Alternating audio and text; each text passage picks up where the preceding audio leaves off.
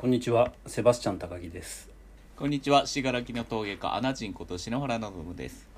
少し空いてしまいました、篠原さん。1ヶ月ぐらいですか？え、そうですね。ありがとうございます。最近どうですか、信楽は？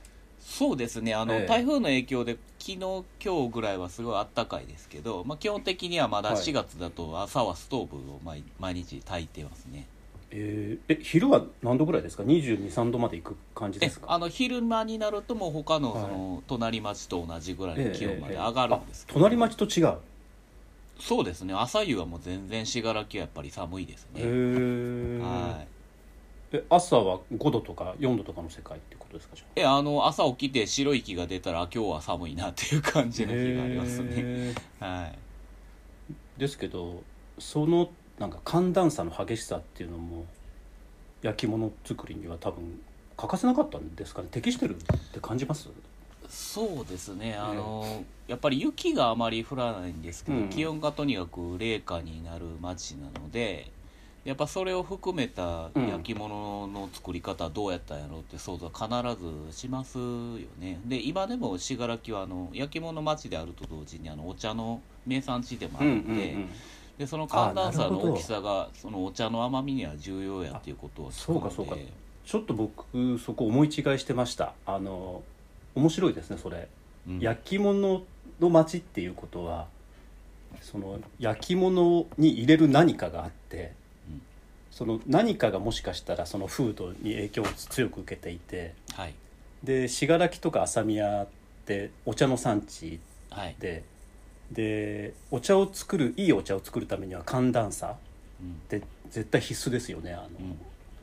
でそうなるとあのお茶の産地であるがゆえにもしかしたら、まあ、それだけじゃないと思うんですけれどもあの焼き物の産地になり得たっていうのでうん。あの焼き物だけ取り出すともしかしたらその風土性みたいなのって今なかなか見出すのが難しいような気がするんですけれども。そうですね。あのうん信楽がやっぱりそのうんうん。お茶の産地であったことっていうのは、うん。あのまあ関係あったりなかったりということの繰り返しだったかもしれないんですけど、うんうんまあ、確実にあの有名な話として出てくるのは「あのずいずいずっころばし」っていうあの歌がありますけはいれども、はいはいあれはあのお茶壺道中って言いまして、うん宇治茶をその信楽焼の壺に詰めて、うんうん。で籠に乗せてうんうん。えー東京まで持って、まあ、江戸まで持っていくっていうお話で,、うん。でその茶壺にあの頭を下げるのが嫌だからあのトッピンちゃんって戸を閉める音を立てて逃げていくっていう歌なんですね。おー。あそうなんですか。はい。でそれがその信楽の壺になってるんです。だからあの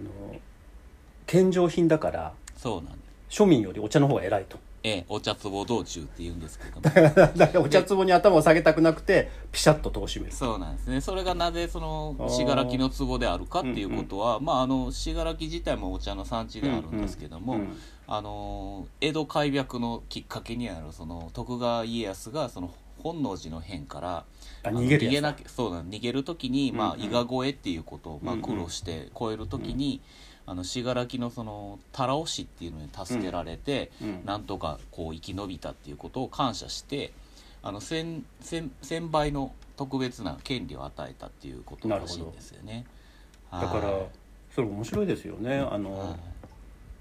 江戸、まあ、開闢というか開闢の歴史とあと茶の生産地の歴史とはい。で焼き物の歴史っていうのがやっぱりこう密接に結びついているのであの我々って今あの若干分断の時代に生きているのでうん。何か一つ取り出してはい。それを見ようとする傾向があると思うんですけど、そうですね。あの日本の工芸品って絶対そういうふうには見れないですよねきっと。うん。だからあのちょっともしかしたら以前篠原さんが「あの信楽焼ってなんだ?」みたいな話してたはい。と思うんですけれどもそれの答えのおぼろげなヒントが見えてきたようなうん。今あの少し気がしました。今のあのやっぱりそええ。の信楽がそのお茶の名産地でもあるっていうことから分かることはそのお茶っていうのはその朝夕の寒暖差が大きいと、うん。その茶のその葉の甘みがあの溜まっていくような作用があるらしくて、うんうんそうでね。えでその寒暖差が大きいことが信楽のその重要な、まあ、ファクトとしてあるわけですけども、それは翻ってその焼き物に対するとどういう作用があるかって考えると、粘土はどうやってできていったかっていう話になるんですけどもやっぱその元々のその粘土っていうのは元は何からできているかっていうとその母岩なんですよね、その石の塊みたいな。そうですよね。ええ。え、でその信楽や伊賀っていうのはその花崗岩っていう石の,、うん。あの母岩が大きなものがあったっていうのがまだ地球創生の時点であってでその後に信楽っていう土地がその非常に寒暖差が大きくて寒い時はもう何もかも凍ってしまうような寒さがある、でその母岩をこう凍らせて砕いていくっていう作用があってでその砂になったものが風化したものがその粘土になるっていうものがあるのでなるほど。じゃあで自然の土作りをしてたわけですね寒暖差を利用して。だから信楽が寒いことっていうのも僕にはすごい大事なことだし、でまあ、実際に住んでみると非常に寒いところなんですけどなるほど。でそれを感じながら制作できるのはすごい僕にはあの嬉しいことなんですよね。だからやっぱりあのその信楽以外の焼き物の地、まあ、焼き物だけじゃないと思うんですけれどもあの工芸の土地って多分その土地の風土みたいなものと絶対密接風土って多分自然だけじゃなくて文化っていうのもうん。あの多分にあると思うんですけれども、はい。そういうのと密接に結びついてるんでしょうね。そうですね。はい。いやそれすごく面白いですね。だか。ら信楽焼っていうのはその六甲の中でも一番新しい焼き物になるので、その他のその5つのその産地に比べると平安時代とかあのそれ以前っていうその古い歴史は一応今のところは確認されていないので、うん鎌倉後期って言われてるんですけども、あの土のことを調べ始めると、うんうん。もうそれこそ地球創生の時代の話から、うんなぜその琵琶湖と信楽が関係あるのかっていうことも、あの興味が出てきますしでその歴史丸ごとをこう作品一個にうんうん。あの落とし込めるっていう行為は作家としてはすごい面白いことだなと思あのー鎌倉以降に栄えたっていうか信楽が焼き物の地として栄えたってあの焼き物に求められた要素が鎌倉以降から多少やっぱり変わってきてるんじゃないですか。うそうですね、つまりそれまではうん。その生活の基盤になるようなものだったので多分目が細かいとかはい。水漏れしないとかはいはいあの一様性みたいなものが求められていたと思うんですけれどもその焼き物に求められるものが土の味であるとかうんうん。その景色みたいになりななると多分信楽独特なあの若い土っていうか活発な土っていうのが、はいあのすごく求められるようになったんでしょうね。はい、あのその辺非常にあの、うん。焼き物にとって大事なところになってくると思いますし、うん。その日本の焼き物が他のその、うん。世界のその焼き物と違って違う方向性を持ってるのがうんうんうんうん。僕すごい不思議だったんですよね。うん。だから他の土地はとにかく白くて美しいもの、うんうん。過色ができてうん。その衛生的なものっていうのをうんこう製品としてこう完成を求めていく方向しかいかないんですけど、うん日本はまあもちろんその歴史もこう目指しつつうんうんその片方ではその味とかその機能性を無視したような不思議な方向性も持っていくんです。そうですよね。はい、でただその末期って呼ばれるそのうん古墳時代からその平安ぐらいまで焼かれていた盛んに焼かれてたその焼き物に関しては、あの釉薬をかけるようになっていったり、うんうんとにかくその土をこう揃えていって細かい機能性土でですよね。え美しいもの。えうん。で端正なものっていうのを、うん。ね作っていって食器もどんどんどんどんまあ現代で使われてるようなその用途の食器うん。はその時代ほとんどできてるんですけど、まあ信楽とかのその六甲窯の時代になると突然その食器がほとんど作られないっていうか、うんうん。まあ壺と亀とうん。すり鉢っていうこの3点は必ず焼かれるんですけど、うん。まあ信楽なんか特になんですけど食器はほとんど焼かれてない焼き物そうですよが出てくる。ね。なんか時代が逆行してるようなあの、うん焼き物の歴史になるのがすごい不思議だったんです。いや焼き物がやっぱりあれですよねあのまあ日本全国にわーっと広がっていくことによって技術って平準化していっておそらくその時ってもう全国至る所であの食器類は焼かれていた時代があるだろうと思っていて、まあ、末期みたいなものあのうちの近くでも岐阜ですけど、はい末期とか出ますからはでもい、でそのまあ桃山以降にその登り窯が登場してからその、うん。まあ、おお茶も始まりますし、うん。その食器類も焼かれるようになるんですけど、それ以上のその六古用ぐらいの時代っていうのはその食器がなぜその末期が減っていくのかなっていうふうに思ってたら、まあ末期があの保管していった部分もあるんでしょうけど、うん。やっぱりその僕はその木の器とかそうですよね。漆の器がやっぱりその食器に関してはやっぱり、うん。あの十分そっちの方がこう機能性もありましたし、うんあのそっちの方があの使いやすいいいものだったからっていうあれ篠原さん六古用の時代って今おっしゃってるのってどれぐらいの時代をイメージしてます？平安時代からその、うん登り窯が登場するぐらいまでの時代のことを僕は考えているんですけど。なるほど。そうすると平安から鎌倉の始まり初めぐらいですか？そうあの、ね、江戸が開闢する時代ぐらいまでを六古用っていうふうに呼ぶんだとなるほどなるほど。どじゃあそうすると,、えー、と平安の終わりなので1200年ぐらいから400年ぐらいが六古用の時代があった、はいそう思いますね。なるほど。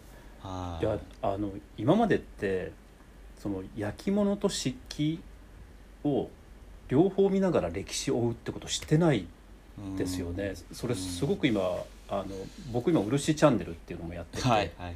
あの漆器の歴史なんかも少しだけあの分かり始めると焼き物と漆器の歩み方って本当は同時に語られるべき存在なんだなっていう。そうなんですよ。日本のその焼き物とか器の文化とか歴史を知ろうと思うとどうしてもそのどこかしらにその漆のことが関わってきて縄文を見てても同時代に漆を塗るっていう行為がもうあったっていうのを知るとやっぱりあれなんですよね。漆のこと知らずしてその陶器のことわからないなって。やっぱり漆と焼き物の歴史っていう誰か研究してる人いるのかな？同時に。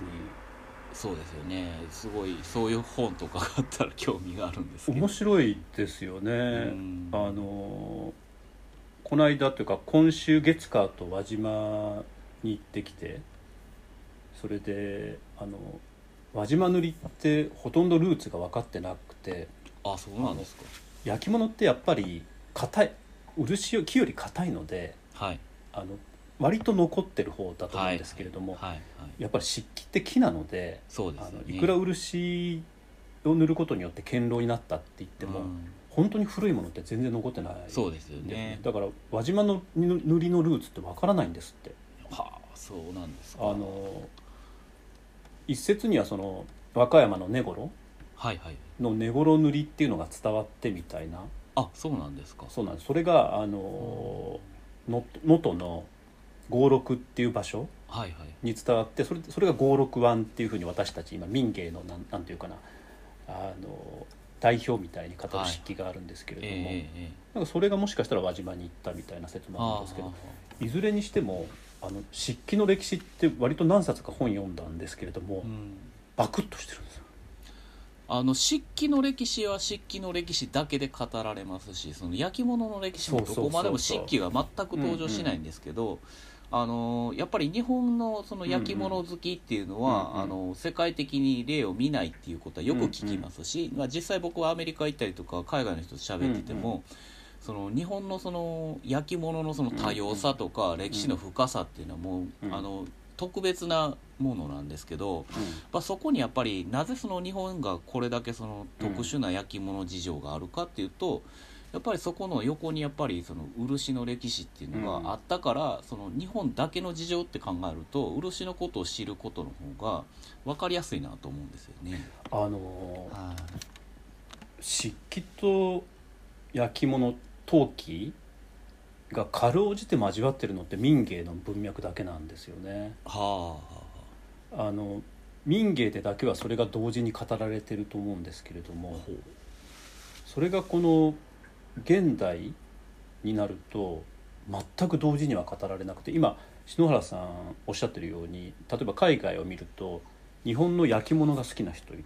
あはい、で日本の蒔絵が好きな人いる。うんと思うんですけれども僕はそれ本当はあの同じ目線で見てほしいなっていうふうに、あの思ってはいるんですけれどもそれがもう完全に分断してしまっていてでそれをもう一回あの同じにする作業ってそうですすごくね。あの僕自身がこういううん。その今穴窯っていう巻き窯で焼くそうん。の非常に特殊な仕事をやるようになってうん。で初めて不思議だなって感じれるようになったんですけどもともとそのマンションで育てた僕にとっては全てがなかった文化うん。でで巻き窯をやればやるほどその自然素材とかその器の歴史とかに興味が出てくるんですよね。なるほど。そうでそうなってくるとその、うん。やっぱり漆のことを知らないと、うん。僕のその逆のその全く特殊な仕事っていうことが成立しないことも分かってきたっていう感じなんですけども。だからあのーやっぱり炭の話をさせてもらいましたけど、やっぱん。僕はもう全く炭なんかこうこの世になくてもいいと思ってた人間だった。うんうん。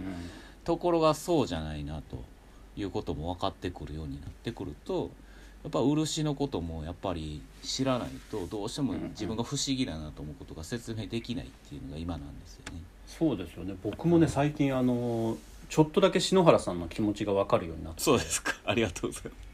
それってやっぱりねパンなんですよパンあなるほど。あのひたすらカンパーニュを焼いてるんですけれども、はいはい。あのカンパーニュってあのクープっていうのがあってえええええよくいいカンパーニュってなんなんなんていうんですかあの茶碗のあの光悦の説法あるじゃないですかはい。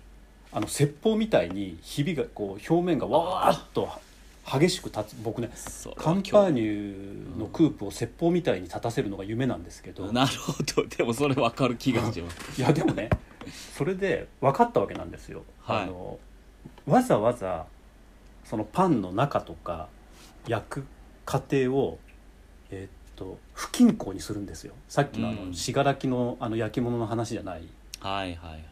ですけどなんていうかあのえーっと均等に発酵したガスがいかないようにああなるほどはい。こねすぎなかったりとかはいはいはいはい。あるいはあの温度ぐーっと上げたまんまが巻き釜みたいにキープしないといけないので、はいはいはい。今オーブンの中に溶岩石入れてはあはあ。で鉄の板敷いてで蓄熱するっていうのを、はいあのやり始めたら、はい。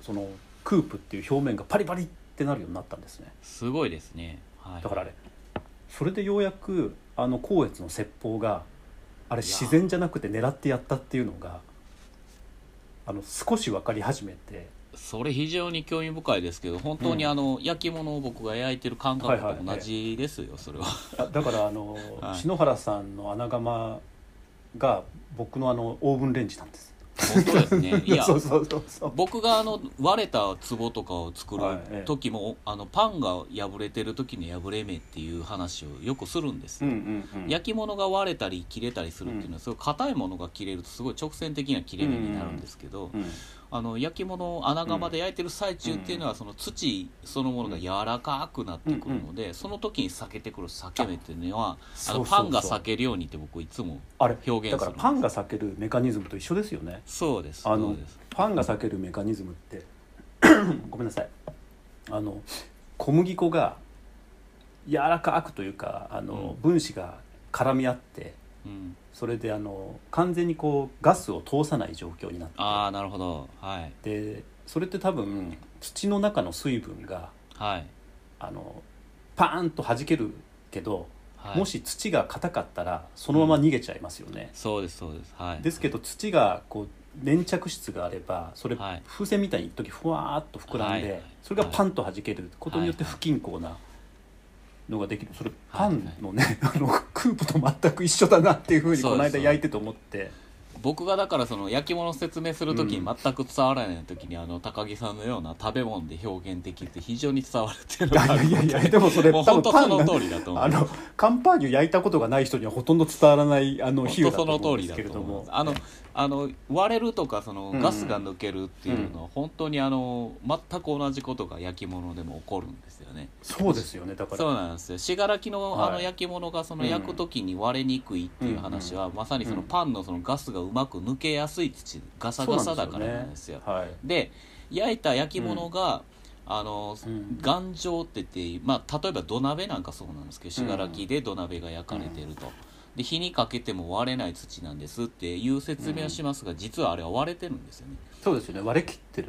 そうなんです。細かいひびが目に見えないひびが細かく入っていって大きな割れにならないっていうのは本当なんですけどだからそのひび割れの仕方とかそのガスの抜け方っていうのはそのパンですごい分かりやすく説明できると。いや思うんですよね本当にそうなんですよ。だからうんあの、パンをこねるとガスが抜けちゃうんですよね、はい。はいああなるほど。はい。であのガスが抜けてでも均等にあの小麦内っていうか粉内に入り込んでいくので綺麗な丸いパンが焼けるんですなるほど。はい。カンパーニュみたいなパンって多分あの篠原さんのあの焼き締めの茶碗と一緒なので。そうですね。そうですよねカンパーニュでする絶対こねないんです。よ あの僕はあの小さいあのドレンキってあの土を練る機械を持ってるんですね、はいはいはいええ。あの手で抱えられる程度の小さいものなんですけど、うん。あの本格的にあのこう大量に作るってなると真空ドレンキっていうのがあってはい。あの土を混ぜながらそのうん土の中の空気を脱脱気してあの締めてくれるすごい装置のついてるドレンキっていうのが一般的にはあるんです、うんで僕はそれをこうつけないんですよね。真空をかけない、うんでなんでかっていうとそのやっぱり蒸圧でその自然界にある程度のそのうん。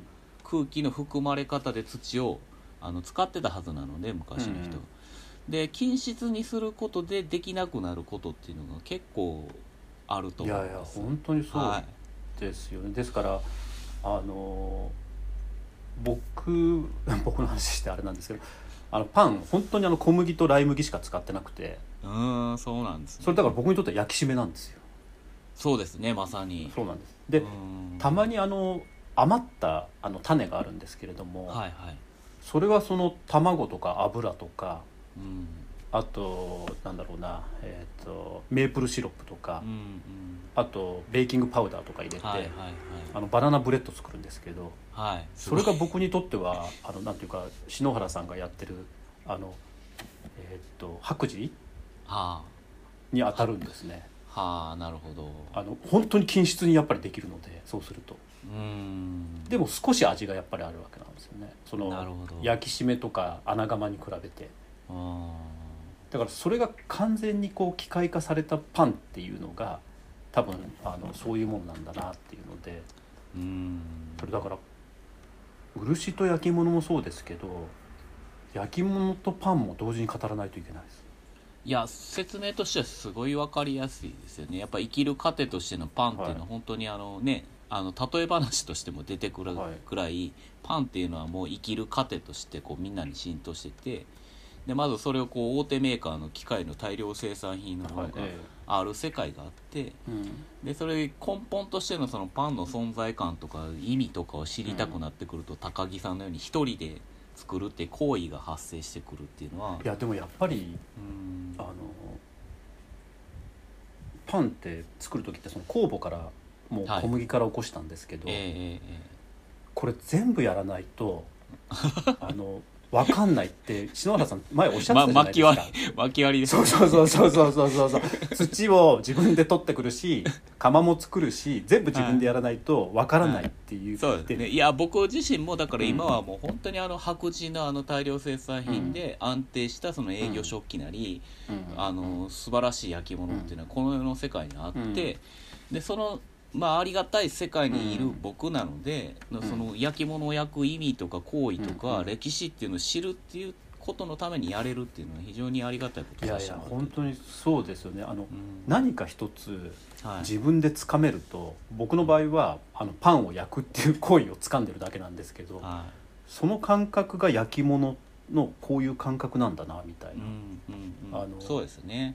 多分その過程を経てその工場で作られるパンとか、はい。町のパン屋さんで作るパンの素晴らしさっていうのが分かるっていうか。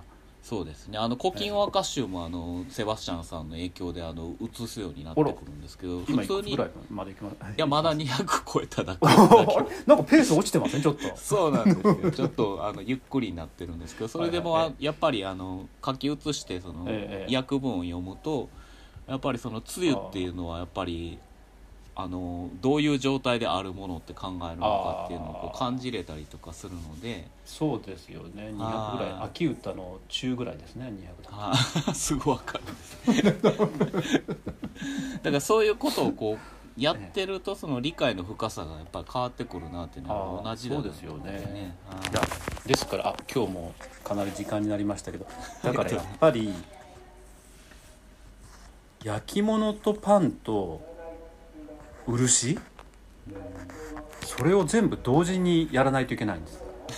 そう画期的なメディアを作りたい。セバスチャンさんしかできないえーパンと漆と焼き物とっていう今度ウェブメディア作ります。タイトルがすごいですね。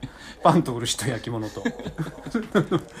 でそれぞれのそれぞれ科学と歴史ってめちゃめちゃ面白くて。うんでどっかでやっぱり結びついてくると思うんですよね。そうですね。科学としては全部あの語語ることはできると思うんですよね。そうなんですね。だからはパンと多分あの焼き物って科学式って結びついてくるような気がしていて。いそうですね。うん。であと焼くっていう行為ですよね、そうですで焼き物と漆は日本の工芸っていう文はいはい。脈で結びついてきて、食これで文化とかね。その3つはパンと器っていうので結びついてくるので、うん。だから、えーなんだっけパンと漆と焼き物と、えーその歴史と科学を考えるっていう。っていう誰も必要としていないようなメディアをまたぜひ。僕は聞きたいです。いやいやいや。あそれやりたいな。あ篠原さん最後にあのもうすぐ個展がはい。今度静岡ですか？そうですね。三島市で個展があります、いつからいつまででしたっけ？5月の13でしたっけ？そうです。ありがとうございます。5月13日にギャラリーアウンっていうところで個展をしあます。うん。サンスクリット語で最初と最後の、そうですね。はい。えーえ三島の駅から近いんですか？それえそうですね。三島大社のすぐそばになりまはああそうですか。すはい。篠原さんも在廊は初日在廊します。あそうですか。もしだからこのチャンネル聞いて篠原さんに会いたいって思った方は5月13日に三島のギャラリー会うに行けば、えー会えるかもしれない。よろしくお願いします。ありがとうございます。我々あのあれですねそろそろ篠原さんのあの東京での個展の考えるも始めないといけないんですよね。そうですね。はい。よろしくお願いします。篠原望む実験室。リターン、えー、なんかまるに。でそれでただ前の続きみたいになってますけど。プラスカンパーニュってあか 篠原さんカンパーニュは古典できるほどのあのレベルにないので そそれはちょっと勘弁してることを説明する。あの初日にのオープニングレセプションに持ってきます。あいいですね。カンパーニュとルブロあーでもカンパーニュのその裂け目とかからすごい説明はしうやわーその僕ね でもねあの今うちにあるオーブンレンジってすくはい。200度までしか上がらないんですよ。はいはい。それだともうパーフェクトなカンパーニュは絶対焼けないんですよ。それのために鉄板とか溶岩を入れいやたりとかあの鉄板とか溶岩は蓄熱なのではいはいはい。あの最大温度は上がらだからこれ穴窯と一緒なんですよ。そうなん本当そうですよね。あのお1100度でしたっけ？けあ、まあ、あの最高温度は1300度ですけど。どこを目指したんでしたっけ？最初何度を目指したんでしたっけ？もうとにかく1300度に上げるっていうことですよね。でもそれめちゃめちゃ難しくないですか？そうですね。はい。だから蓄熱っていうお話されましたけど、うん。それ非常に大事でその薪を燃やしていってうんうん。もそれはズバーンと抜けてしまえば全く窯の中に熱がたまらないんで。すそうなんですよ。でいかにその熱をその窯内部に溜めていくかっていう炊き方をしそうないんですよ。いつまでも温度は上がらない。だから本当にオーブンの中に薪突っ込みたくなりますね薪 でもそれじゃぶっ壊れちゃうので。いやこれも穴窯の話にちょっとつながってくるんですけど、あのパンを焼く過程でうん。水をこう入れるっていうのを僕ちょっと話では聞いたことあるんあです。あのはい、水入れるそうですね。スチームがないとはい、やっぱりあの綺麗に裂けないですそれはやっぱりその窯の内部温度っていうかやああの圧力を上げるっていうためではないんですか、く個人的には表面に水分つけることによってはい。あの間延びさせるっていうかパはーンと弾けるのを避か避けてるんじゃないかなと思って。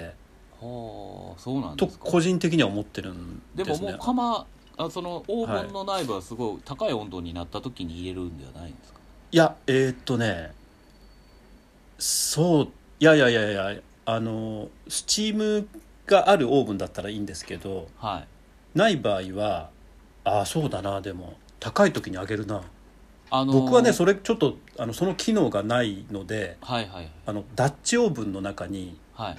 あのパン入れて、はい。それをオーブンに突っ込んでそれで圧を上げてるんですけど、はい。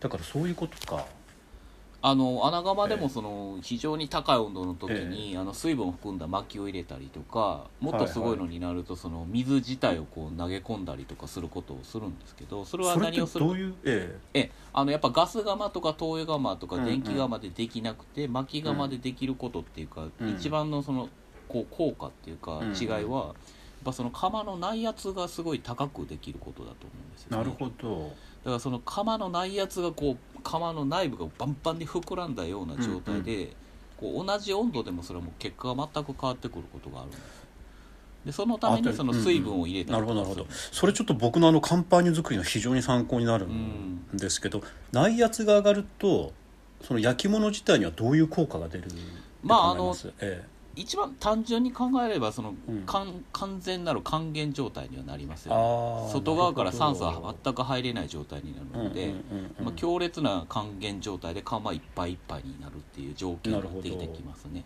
それって入れた水分が酸素と結びつくことによってっていうことああいやもうその水分が一気に気気体に変わりますから。気体に変わる、はい、でその水分はその、まあ、人間の感覚だとその水蒸気っていうのはその100度で沸騰してはいなくなるような、えね、空気なくなってしまうようなイメージになりますけど、うんうん。その水蒸気の再加熱っていうのをすると、うんうん。1000度でもその水蒸気っていうのは作用したりとかするんですよね。そうるとですそれがススチームオーブンレンジに利用されてるそうですよね。釜の中で暴れまくってる状況になりますよねきっと。そうですね。ほんでその高温度でのその水分っていうのがまたそのうん。焼き物に影響があるんじゃないかなっていうふうに僕は考えてるのでだからそれができるのが薪窯なんです、そうですよね。い。やはい僕もあのなんで霧吹きであの焼く前にかけるのかなとかうん。あるいはあのスチームオーブンがない人はあのなんだ余熱でその温度になった時にその水入れるみたいなこといはい。言うんですけど、はい。石に水かけるみたいな。それなんでかなっていうのが、なかなか解説してくれる本がなかったので、ええちょっとそれあの勉強して次回。ええ。なぜ釜の釜に水を入れて内圧を高めるのか。パンと焼き物の違いっていうのをテーマに。でもおパンの話していただけると非常にあの僕も分かりやすくってあのありがたいですかえってよかったですね旧式のオーブンレンジで。だからあなるほど。それって穴窯と本当一緒で、うん。あの鉄の板入れたりそうですね。あの溶岩石入れないとうん。やっぱりうまく焼けないっていうのがあったのでそうするとなんでうん、そうですそうです。その行為の意味も考えますしね、そうなんですよね、はい、僕も一緒ですねそこは、はい。いや、うん。ということで最後の方ごめんなさい。パンの話ばっかになっちゃいましたけれども。あの非常に面白かったです、はい、では篠原さん今日はありがとうございました。ありがとうございました。